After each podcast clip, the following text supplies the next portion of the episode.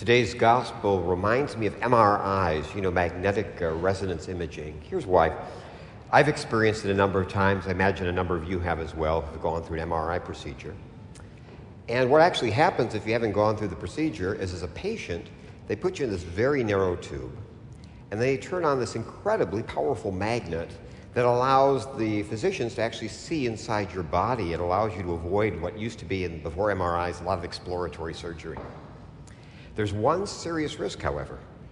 It's a magnet, and a magnet attracts iron, you know, any ferrous metal. So the force of that magnet is so strong that loose ferrous metal in the room could become like a bullet. And if you if you have a piece of ferrous metal embedded in your body, let's say shrapnel or something, it could actually rip it out. So it's a pretty serious thing. So because of this risk, patients are painstakingly reminded when you're about to have an MRI, no matter how many times you've gone through them, they go through the same drill, is you have to leave everything behind before you go in the room. Nothing come in, nothing metal can come in that room. And then you're grilled about your medical history and your personal history. Is there anything in your background that might indicate that you could have metal lodged in your body? Like if you worked in a factory, that you could have metal filings or something in your body. You can only shudder, think about it. What would happen if someone with a piece of metal lodged in your heart went into an MRI? So, from this perspective, today's gospel reminds me of an MRI because Jesus is basically solemnly warning us that unforgiveness is like a fragment of metal that threatens to rip through our heart and destroy our spiritual lives and our relationships. And the message couldn't be clearer. Like when you go to an MRI, it all has to go, every bit of it. There can be none of it left. It all has to go. That's the message. The problem, of course, is how do you diagnose and remove the danger? How do you experience, how do you truly forgive? How can you do that? So I suggest five questions for us today. First of all, what is forgiveness? It's not as obvious sometimes as it seems, especially for Christians. Second, why is forgiveness so important for us? Why is it such a big deal for us? And why is it so important to God? God puts a lot of stock in this. Why? Fourth question why is forgiveness so important to our witness as Christians? And finally, okay, I buy in. How do I do it? How do I forgive? It's not easy. How do I forgive? So let's look at our first question What is forgiveness? You know, there are many false views out there. We all run into them every day. Watch TV or something about, about forgiveness, like it's an excusing injustice. I love this. The passive voice mistakes were made. You know, that kind of thing. Or it's all a big misunderstanding. I'm sorry you took that wrong. uh, you know, it's all denying, like forgiveness is somehow denying that something bad happened. No, it isn't. Forgiveness isn't about lying. Matter of fact, we have three great examples from the Bible of forgiveness, some of the best in the whole Bible, that in no way say that it's okay. Let's go in the Old Testament, the story of Joseph. You might recall in the story of Joseph, what happens is brothers do something terribly evil. They're very jealous of him. He's, his father shamelessly spoils him, and the, the brothers hate it. You've all seen jo- or heard Joseph's amazing Technicolor Dreamcoat. You know the story. Okay, if you haven't read the book. Okay. And so finally, they basically, they actually have to have an argument. Do we kill him or do we just sell him into slavery? I mean, these are their, his brothers. Okay. Now, what they did was wrong, big time. Even later on, at a bad moment, when they're talking among themselves, they say, In truth, this is a quote, we're guilty concerning our brother.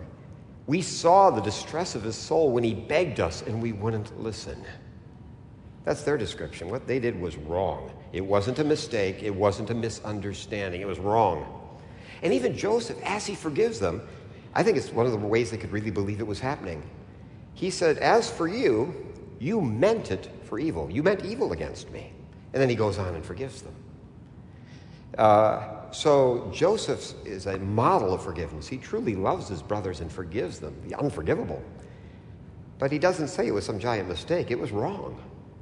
What about Stephen, the first martyr, who famously, like Jesus being crucified, calls out for mercy on the people killing him, people stoning him to death, a particularly painful way to die. What does Stephen say as he, as he begs for, for, for forgiveness for them? Falling to his knees, he cried out with a loud voice, Lord, do not hold this sin against them. He acknowledged it for what it was. It was a sin. It wasn't a big mistake. And what about Jesus with the famous woman caught in adultery? We all know that passage, right, in John's Gospel, where they come and they try to trap him and say, Well, you know, Moses said we're supposed to stone women like this. What do you say? And Jesus said, Okay, just um, whoever is without sin can start. Throw the first stone. They all wander away, we know the story, and Jesus is left alone with her.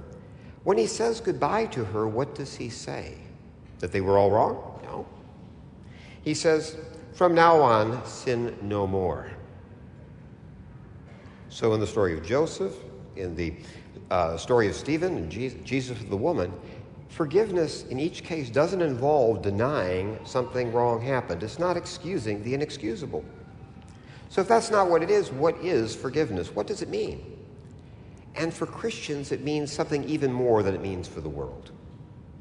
In the world, it has a negative sense. I agree, I'm not going to seek to get back at the person who harmed me. That's what it means in the world. I'm not going to do something bad. I'm not going to seek to get even. Okay, that's what it means in the world. Jesus takes it a step further than that. He says it's positive. Instead of not just not seeking to get even, get, you know, have it, uh, get revenge on them. He says, we actually seek their well being. Here's Jesus. He says, You've heard that it was said you should love your neighbor and hate your enemy. I say to you, love your enemies and pray for those who persecute you. So, for forgiveness of a Christian, it's not just simply that we put enmity aside. Is what happens is we we don't lose empathy. We continue to have empathy. So that's what forgiveness is. It's a tough bill of goods. So it's not lying about sin, but it really means letting go, and more than just letting go. Not simply foregoing retribution, it means truly concern for those who've harmed us. So that brings us to our second question why is forgiveness so important? Obviously, Jesus says it's extremely important. He says you can't appear before God with unforgiveness in your heart. I don't know if you realize, for over a thousand years, when a priest would visit you on your deathbed, the classic question that was asked is, Have you forgiven your enemies? He warned you, you cannot, you're about to appear before God. You cannot appear before God with unforgiveness. You cannot, like that MRI, you cannot do this. This is the time to let go. So, the first reason we are given today in our gospel reading we can't ask God to use different standards for us and for others. We can't beg for mercy for ourselves and then demand strict justice of everyone else. This is why notice the master in the parable today, he agrees with the servants who are distressed at what happened. Look at what he says. The master summoned him and said to him, You wicked servant, I forgave you all that debt because you pleaded with me. Should you not have had mercy on your fellow servants as I had mercy on you? So put it this way God gives every one of us what should be the world's easiest choice. The decision's entirely ours. Do we want mercy or strict justice? We can choose. But the only thing is, what we choose will work across the board. So we can choose. God says, choose mercy or strict judgment, but truly the answer is you want mercy. I think I used to be a CPA, and I've got to tell you, it's like tax selections. You know, here are your two tax choices, and you tell, tell someone, really, this is the right answer. this is the right answer. Okay. So, from this perspective, we can actually be praying a curse on ourselves when we pray the Lord's Prayer. Because God answers prayer. What do we pray? Forgive us our trespasses as we forgive those who trespass against us. Jesus tells us today that prayer will be answered. We, our, our sins will be forgiven exactly in the same way that we've forgiven others. Even more important for forgiveness, why it's important to us, is when Jesus is leaving us at the Last Supper, you know, preparing to go into the next stage. What does he tell them? What's the heart of his message to his apostles? He says, A new commandment I give to you love one another just as I have loved you you are also to love one another. What does Paul say about Jesus' love? He says, here's what we know what love is, he says in Romans. It's while we were still sinners that Christ died for us. That's the love we're called to. That's the legacy of Jesus. That's the last thing he asked of us. A new commandment I give to you. So, our third question why is forgiveness so important to God? Why does God insist upon this? Well, let's go back to that story of the woman caught in adultery. Do you recall? Uh, let's actually read the words, what it says. It says, Jesus stood up and said to her, Woman, where are they? Has no one condemned you? And she said, No one, Lord. And Jesus said, Neither do I condemn you, but from now on, sin no more. Notice the words. Jesus said, I don't condemn you. He didn't say she didn't sin. What's the difference? The word condemn has a technical meaning. We all know it, we might forget it. What's a condemned building? A condemned building is a building beyond repair. You simply can't fix it. You have to tear it down. You have to have it rebuilt. You just can't, it can't be fixed. It's beyond fixing. A condemned criminal, God forbid, there was a time when people with executions would say, well, they're beyond any hope of, of, of being saved, and that would be the justification for execution. They're condemned. There's nothing you can do with them. It's hopeless. It's giving up hope. Jesus was not willing to give up hope. That's what it came down to. Why is this important forgiveness? He wasn't giving up hope. And why? Is because of the inherent value of every human being. In Luke 15, there's a chapter on this. Luke 15 starts out, a very famous chapter, but sometimes we don't read the whole chapter and we miss the point. The chapter starts out the Pharisees and their scribes are complaining that Jesus always is too kind. He's a softy on sin, is the view. That's the word out. He's a softy on sin. He just lets anything go.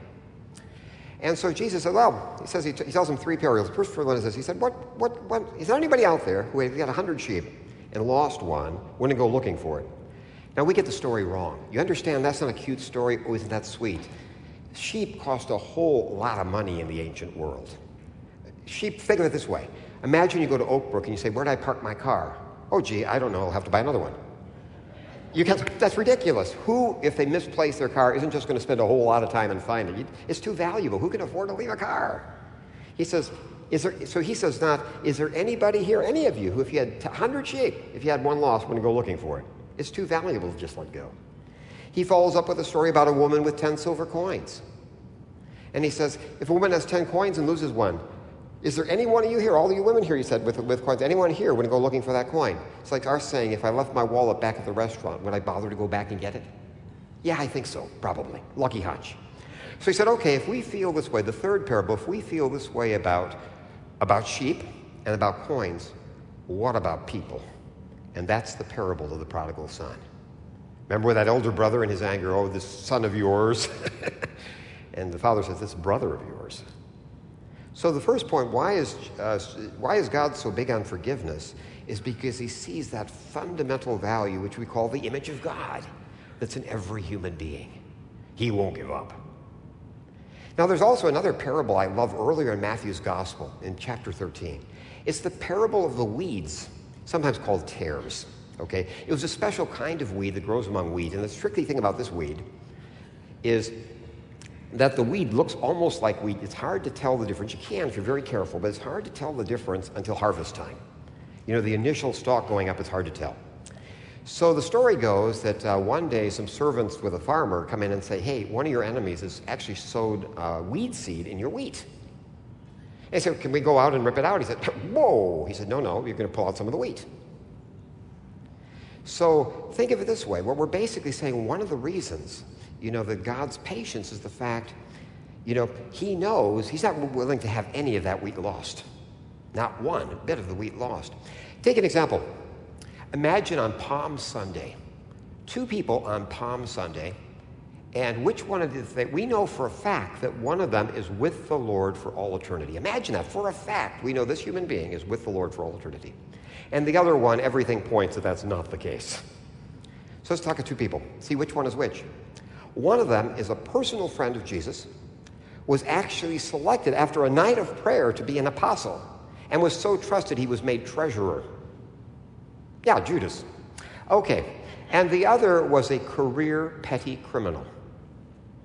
A career petty criminal. Spent his whole life doing this. Finally, is you know three Roman equivalent three strikes you're out. He's finally, you know, eventually executed.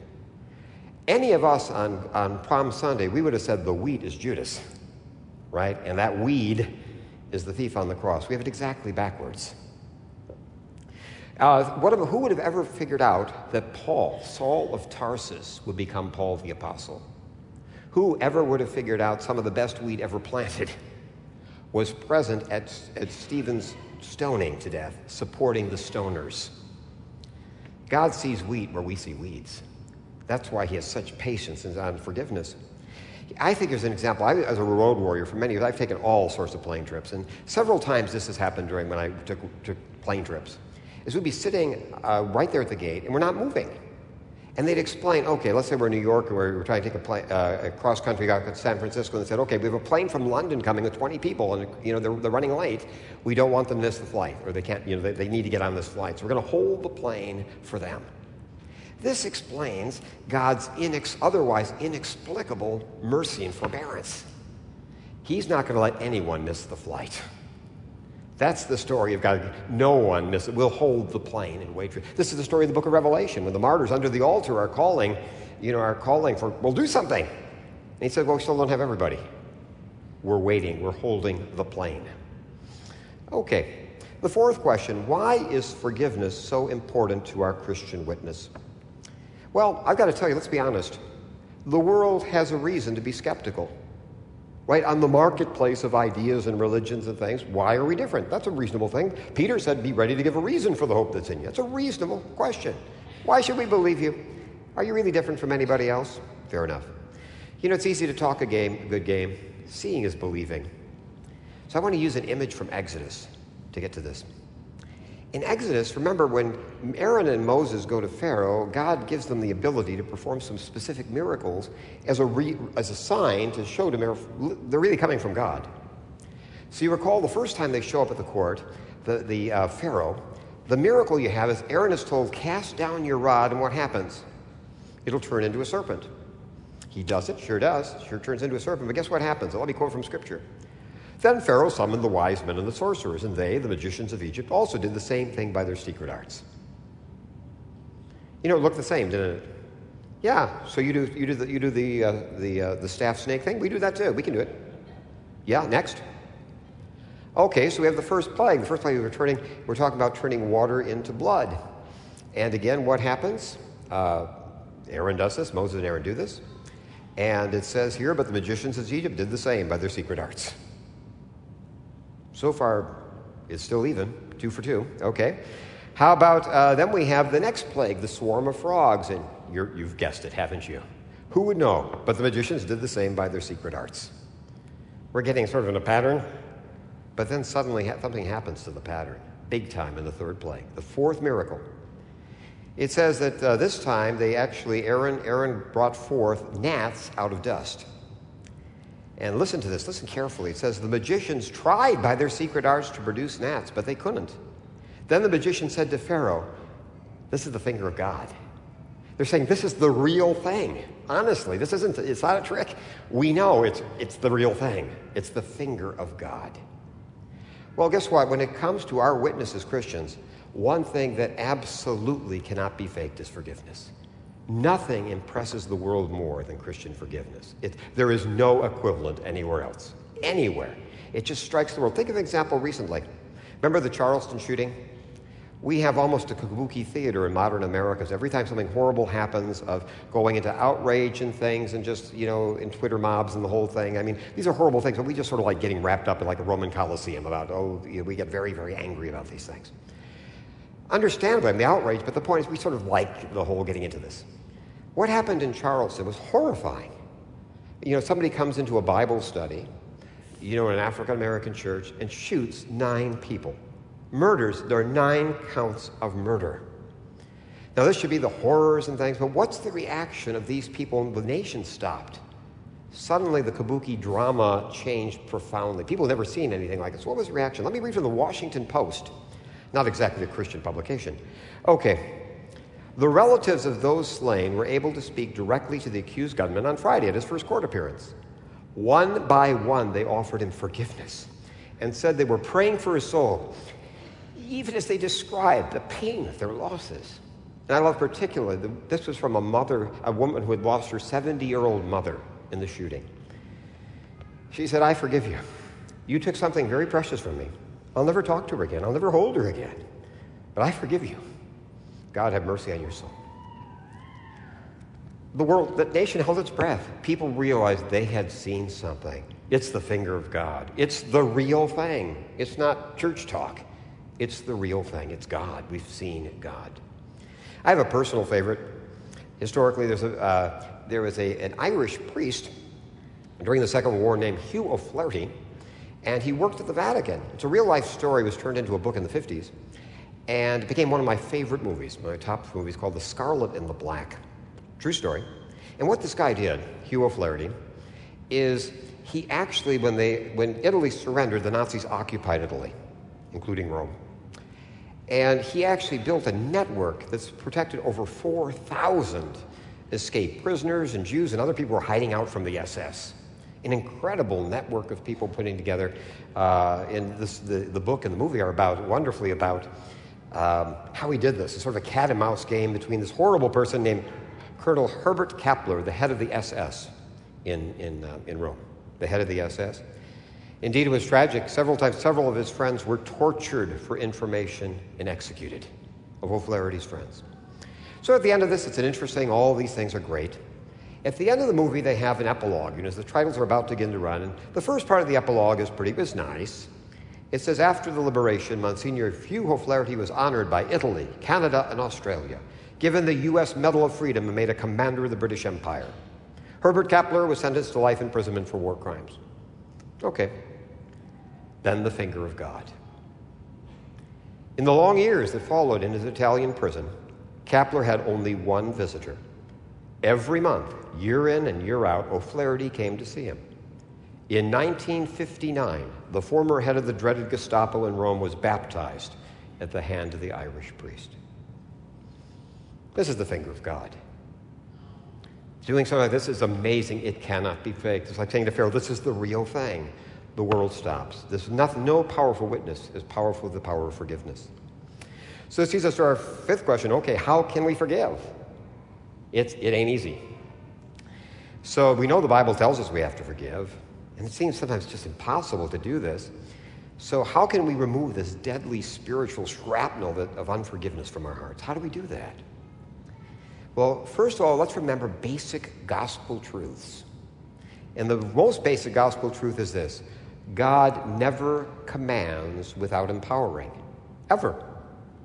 Actually, it's sort of good news. When God asks us to do something, we can know for a fact that we'll be able to do it.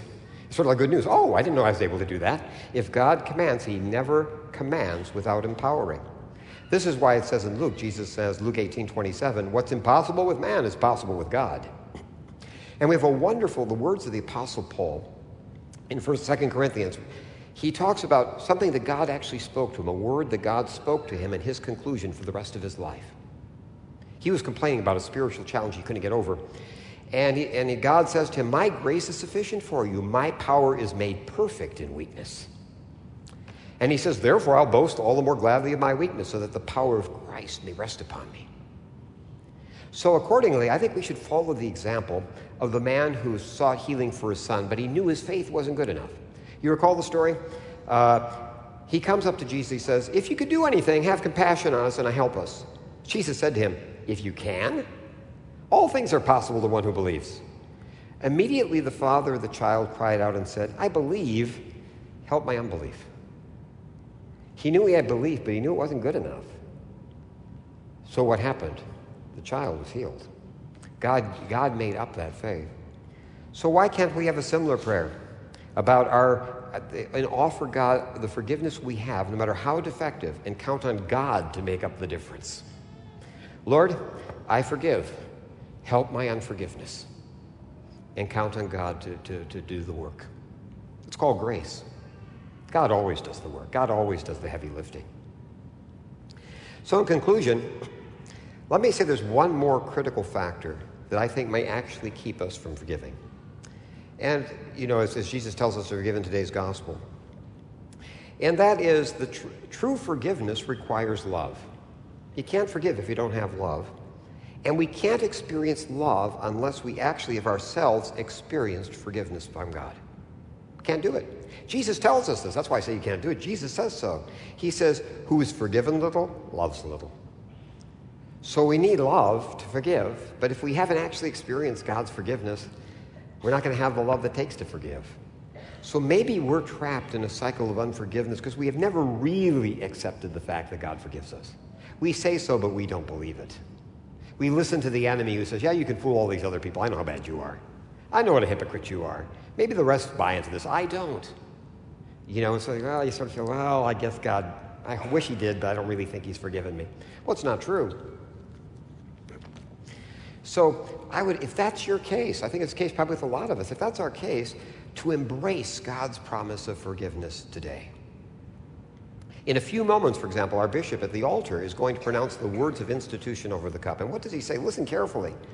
This is my blood of the new covenant, which is shed for you and for many for the forgiveness of sins. Every time we receive the cup of communion, our prayer should be, Yes, Lord, I accept your forgiveness. That's humility to accept forgiveness.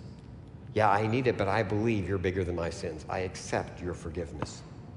Every time we place our hand in the, in the baptismal font, we remember the baptism, it's a reminder that in baptism we have an inexhaustible spring of forgiveness that flows from our baptism.